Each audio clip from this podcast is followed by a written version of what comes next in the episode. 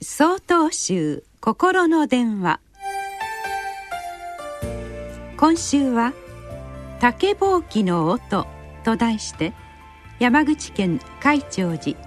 木村遠州さんのお話です。私のお寺の境内では大きなもみの木が次々と落葉し始めそれを掃き掃除するのがこのところの日課になっています。何時間もかけて吐き清めてもひとたび風が吹けばまたパラパラと落ち葉がたまってきます。この時ばかりは境内の木々が恨めしくさえ思えてしまいます。そんな気持ちで掃除をしておりましたらある日お参りに訪れた方がこうおっしゃいました。表を歩いていましたらザザザーッと竹ぼうきで小石を弾く音が聞こえてきました。その音を聞いてとてもすがすがしい気持ちになりました。ありがとうございます。そして手を合わせ深々と一礼されました。私はその言葉に大変感銘を受けると同時に何とも恥ずかしいやら情けないやらの気持ちになってしまいました。その昔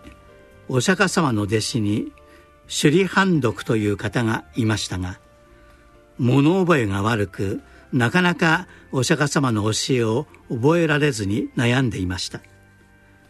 そこでお釈迦様はほうきを一本持たせ「塵を払います赤を除きます」と唱えながら掃除をしなさいと諭されました。首里判読はその通りに何年も何年も愚直に取り組んでついに悟りを得たといいます。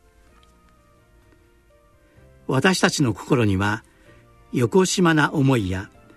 自分勝手な思いがどんどん湧き出します。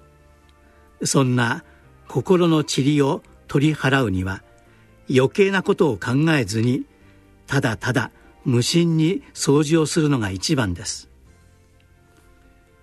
落ち葉にうんざりしながら掃除をしていた私はまだまだ未熟だなとこの方の一言に教えられた出来事でした。